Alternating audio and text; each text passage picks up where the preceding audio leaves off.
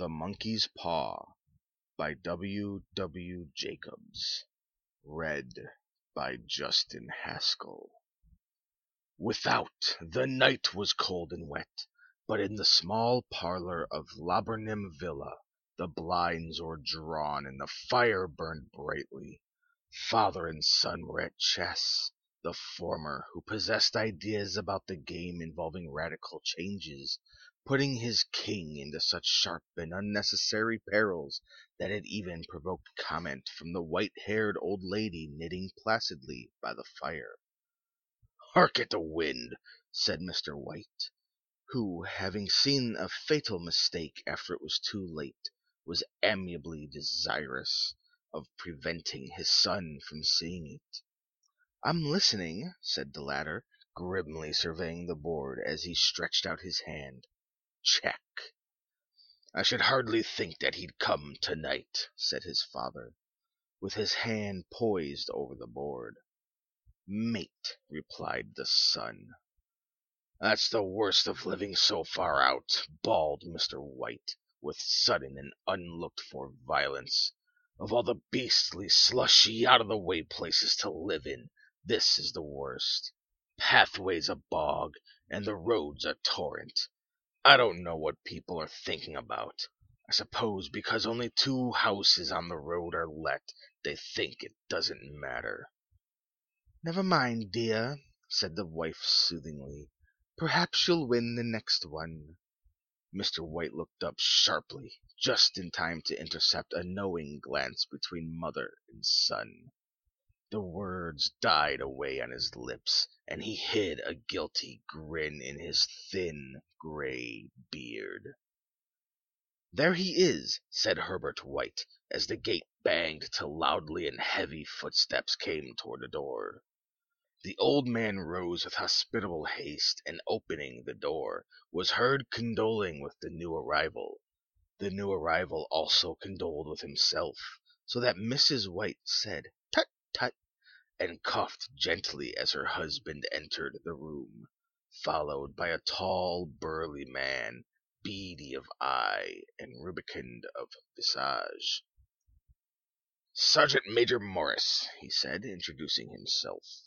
The sergeant major shook hands, and taking the preferred seat by the fire, watched contentedly while his host got out whiskey and tumblers and stood a small copper kettle on the fire. At the third glass his eyes got brighter, and he began to talk, the little family circle regarding with eager interest this visitor from distant parts, as he squared his broad shoulders in the chair and spoke of strange scenes and doughty deeds, of wars and plagues and strange people. Twenty one years of it, said Mr. White, nodding at his wife and son. When he went away he was a slip of a youth in the warehouse. Now look at him. "He don't look to have taken much harm," said Mrs. White politely. "I'd like to go to India myself," said the old man just to look round a bit, you know." "Better where you are," said the sergeant major, shaking his head. He put down the empty glass, and sighing softly, shook it again. "I should like to see those old temples and fakirs and jugglers," said the old man. "What was that you started telling me the other day about a monkey's paw or something, Morris?" "Nothing," said the soldier hastily. "Leastways nothing worth hearing." "Monkey's paw?" said Mrs. White curiously. "Well, it's just a bit of what you might call magic, perhaps," said the sergeant major offhandedly. His three listeners leaned forward eagerly. The visitor absent mindedly put his empty glass to his lips, and then set it down again. His host filled it for him. "To look at," said the sergeant major, fumbling in his pocket, "it's just an ordinary little paw dried to a mummy." He took something out of his pocket and proffered it. Mrs. White drew back with a grimace, but her son, taking it, examined it curiously. "And what is there special about it?" inquired Mr. White, as he took it from his son, and, having examined it, placed it upon the table. It had a spell put on it by an old fakir, said the sergeant major, a very holy man. He wanted to show that fate ruled people's lives, and that those who interfered with it did so to their sorrow. He put a spell on it so that three separate men could each have three wishes from it. His manner was so impressive that his hearers were conscious that their light laughter jarred somewhat. "Well, why don't we have three, sir?" said Herbert White cleverly. The soldier regarded him in the way that middle age is wont to regard presumptuous youth. "I have," he said quietly, and his blotchy face whitened. "And did you really have the three wishes granted?" asked Mrs. White. "I did," said the sergeant major, and his glass tapped against his strong teeth. "And has anybody else wished?" inquired the old lady. "The first man had his three wishes, yes," was the reply. "I don't know what the first two were, but the third was for death. That's how I got the paw." His tones were so grave that a hush fell upon the group. "If you've had your three wishes, it's no good to you now, then, Morris," said the old man at last. "What do you keep it for?" The soldier shook his head. "Fancy, I suppose," he said slowly. "If you could have another three wishes," said the old man, eyeing him keenly, "would you have them?" "I don't know," said the other. "I don't know." He took the paw, and dangling it between his front finger and thumb, suddenly threw it upon the fire. White, with a slight cry, stooped down and snatched it up. "Better let it burn," said the soldier solemnly. "If you don't want it, Morris," said the old man, "give it to me." "I won't," said his friend doggedly. "I threw it on the fire. If you keep it, don't blame me for what happens. Pitch it on the fire again, like a sensible man." The other shook his head and examined his new possession closely. "How do you do it?" he inquired. "Hold it up in your right hand and wish aloud," said the sergeant major. "But I warn you of the consequences." "Sounds like the Arabian Nights," said Mrs. Norris, as she rose and began to set the supper. "Don't you think you might wish for four pairs of hands for me?" Her husband drew the talisman from his pocket, and then all three burst into laughter as the sergeant major, with a look of alarm on his face, caught him by the arm. "If you must wish," he said gruffly, "wish for something sensible." Mr. White dropped it back into his pocket, and placing chairs, motioned his friend to the table. In the business of supper the talisman was partly forgotten, and afterward the three sat listening in an enthralled fashion to a second installment of the soldier's adventures in India. If the tale about the monkey paw is not more truthful than those he has been telling us, said Herbert, as the door closed behind their guest, just in time for him to catch the last train, we shan't make much out of it. Did you give him anything for it, father? inquired Mrs. White, regarding her husband closely. A trifle, he said, coloring slightly. He didn't want it, but I made him take it and he pressed me again to throw it away. Likely, said Herbert, with pretended horror. Why, we're going to be rich and famous and happy. Wish to be an emperor, father, to begin with. Then you can't be henpecked.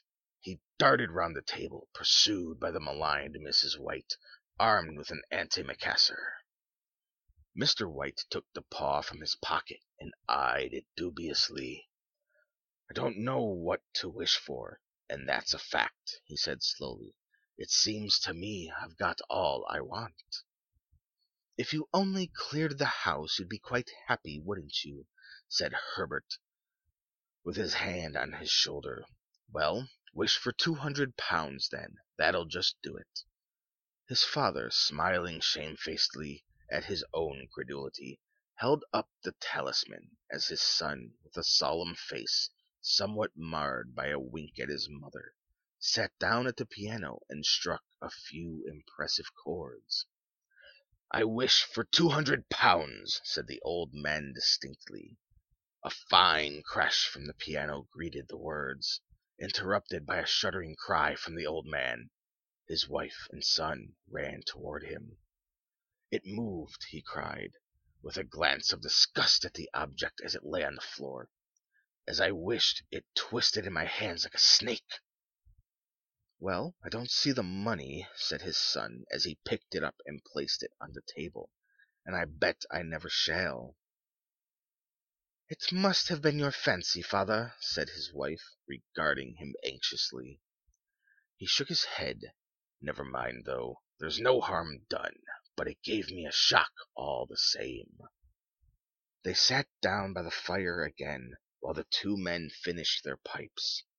Outside the wind was higher than ever, and the old man started nervously at the sound of a door banging upstairs. A silence unusual and depressing settled upon all three, which lasted until the old couple rose to retire for the night. "I expect you'll find the cash tied up in a big bag in the middle of your bed," said Herbert, as he bade them good night, "and something horrible squatting up on top of the wardrobe, watching you as you pocket your ill-gotten gains." He sat alone in the darkness, gazing at the dying fire, and seeing faces in it. The last face was so horrible and so simian that he gazed at it in amazement. It got so vivid that, with a little uneasy laugh, he felt on the table for a glass containing a little water to throw over it. His hand grasped the monkey's paw, and with a little shiver he wiped his hand on his coat and went up to bed. In the brightness of the wintry sun next morning, as it streamed over the breakfast table, Herbert laughed at his fears. There was an air of prosaic wholesomeness about the room which it had lacked on the previous night, and the dirty, shriveled little paw was pitched on the sideboard with a carelessness which betokened no great belief in its virtues. "I suppose all old soldiers are the same," said Mrs. White. "The idea of our listening to such nonsense! How could wishes be granted in these days? And if they could, how could two hundred pounds hurt you, father?" "Might drop on his head from the sky," said the frivolous Herbert. "Morris said the things happened so naturally," said his father, "that you might, if you so wished, attribute it to coincidence. "Well, don't break into the money before I come back," said Herbert, as he rose from the table. "I'm afraid it'll turn you into a mean, avaricious man, and we shall have to disown you." His mother laughed, and following him to the door, watched him down the road, and returning to the breakfast table was very happy at the expense of her husband's credulity all of which did not prevent her from scurrying to the door at the postman's knock, nor prevent her from referring somewhat shortly to retired sergeant majors of bibulous habits when she found that the post brought a tailor's bill. "Herbert will have some more of his funny remarks, I expect, when he comes home," she said, as they sat at dinner. "I dare say said Mr. White, pouring himself out some beer. "But for all that the thing moved in my hand, that I'll swear to." "You thought it did," said the old lady soothingly. "I say it did," replied the other. "There was no thought about it. I had just What's the matter?" His wife made no reply. She was watching the mysterious movements of a man outside, who, peering in an undecided fashion at the house, appeared to be trying to make up his mind to enter.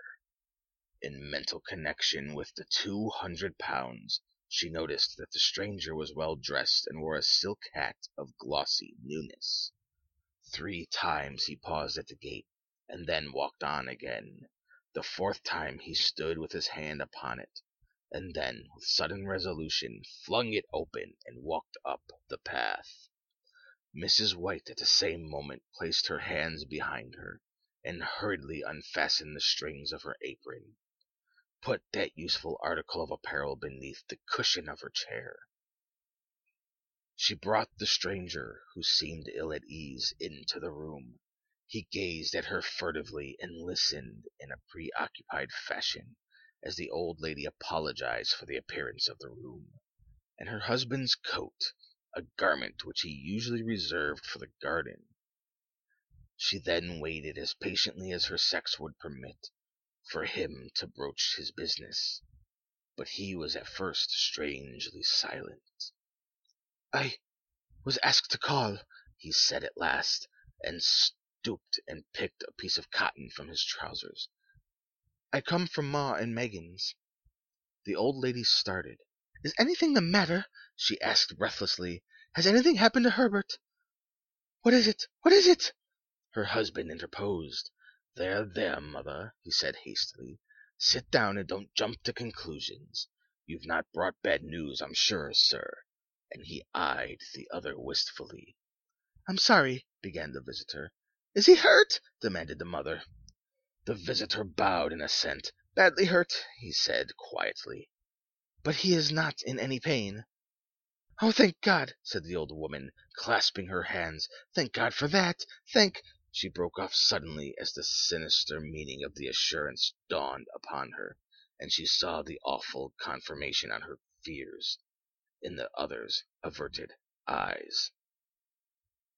She caught her breath, and turning to her slower witted husband, laid her trembling old hand upon his. There was a long silence. "He was caught in the machinery," said the visitor at length, in a low voice. "Caught in the machinery," repeated Mr. White, in a dazed fashion. "Yes." He sat, staring blankly out at the window, and taking his wife's hand between his own, pressed it as he had been wont to do in their old courting days, nearly forty years before. "He was the only one left to us," he said, turning gently to the visitor. "It is hard." The other coughed, and rising, walked slowly to the window. "The firm wished me to convey their sincere sympathies with you in your great loss," he said, without looking round. I beg that you will understand I am only their servant and merely obeying orders." There was no reply. The old woman's face was white, her eyes staring, and her breath inaudible. On the husband's face was a look such as his friend the sergeant might have carried into his first action. "I was to say that Maw and Meggins disclaim all responsibility," continued the other. They admit no liability at all, but in consideration of your son's services they wish to present you with a certain sum as compensation." Mr. White dropped his wife's hand, and rising to his feet, gazed with a look of horror at his visitor. His dry lips shaped the words. "How much?" "Two hundred pounds," was the answer. Unconscious of his wife's shriek, the old man smiled faintly put out his hands like the sightless man, and dropped, a senseless heap, to the floor. In the huge new cemetery, some two miles distant, the old people buried their dead, and came back to the house steeped in shadow and silence. It was all over so quickly that at first they could hardly realize it, and remained in a state of expectation as though of something else to happen. Something else which was to lighten this load, too heavy for old hearts to bear. But the days passed, and expectation gave place to resignation, the hopeless resignation of the old, sometimes miscalled apathy. Sometimes they hardly exchanged a word, for now they had nothing to talk about, and their days were long to weariness. It was about a week after that to the old man, waking suddenly in the night, stretched out his hand and found himself alone. The room was in darkness, and the sound of subdued weeping came from the window. He raised himself in bed and listened. "Come back," he said tenderly. "You will be cold." "It is colder for my son," said the old woman, and wept afresh. The sound of her sobs died away on his ears. The bed was warm, and his eyes heavy with sleep. He dozed fitfully, and then slept until a sudden wild cry from his wife awoke him with a start. "The paw!" she cried wildly. "The monkey's paw!" He started up in alarm. "Where where is it? Where what's the matter?" She came stumbling across the room toward him. "I want it," she said quietly. "You've not destroyed it." "It is in the parlor, on the bracket," he replied, marveling. "Why?" She cried and laughed together, and bending over kissed his cheek. "I only just thought of it," she said hysterically. "Why didn't I think of it before? Why didn't you think of it?" "Think of what?" he questioned. "The other two wishes," she replied rapidly. "We've only had one." "Was that not enough?" he demanded fiercely. "No," she cried triumphantly. "We'll have one more. Go down and get it quickly, and wish our boy alive again." The man sat up in bed and flung the bedclothes from his quaking limbs. "Good God, are you mad?" He cried, aghast. "Get it!" she panted. "Get it quickly, and wish. Oh, my boy, my boy!" Her husband struck a match and lit the candle. "Get back to bed," he said unsteadily. "You don't know what you are saying." "We had the first wish granted," said the old woman feverishly. "Why not the second?" "A coincidence," stammered the old man. "Go and get it and wish!" cried the old woman, quivering with excitement. The old man turned and regarded her, and his voice shook. "He has been dead ten days, and besides, he I would not tell you else, but I could only recognize him by his clothing. If he was too terrible for you to see then, how now?" "Bring him back!" cried the old woman, and dragged him to the door. "Do you think I fear the child I have nursed?" He went down in the darkness and felt his way to the parlor, and then to the mantelpiece. The talisman was in its place, and a horrible fear that the unspoken wish might bring his mutilated son before him ere he could escape from the room seized upon him, and he caught his breath, and he found that he had lost the direction of the door. His brow cold with sweat, he felt his way round the table, and groped along the wall until he found himself in the small passage with the unwholesome thing in his hand. Even his wife's face seemed changed as he entered the room. It was white and expectant, and to his fears seemed to have an unnatural look upon it. He was afraid of her. "Wish!" she cried in a strong voice. "It is foolish and wicked," he faltered. "Wish!" repeated his wife. He raised his hand. "I wish my son alive again." The talisman fell to the floor, and he regarded it fearfully. Then he sank trembling into a chair as the old woman, with burning eyes, walked to the window and raised the blind. He sat until he was chilled with the cold, glancing occasionally at the figure of the old woman peering through the window. The candle end, which had burnt below the rim of the china candlestick, was throwing pulsating shadows on the ceiling and walls, until, with a flicker larger than the rest, it expired. The old man, with an unspeakable sense of relief at the failure of the talisman, crept back to his bed, and a minute or two afterward the old woman came silently and apathetically beside him. Neither spoke, but both lay silently listening to the ticking of the clock.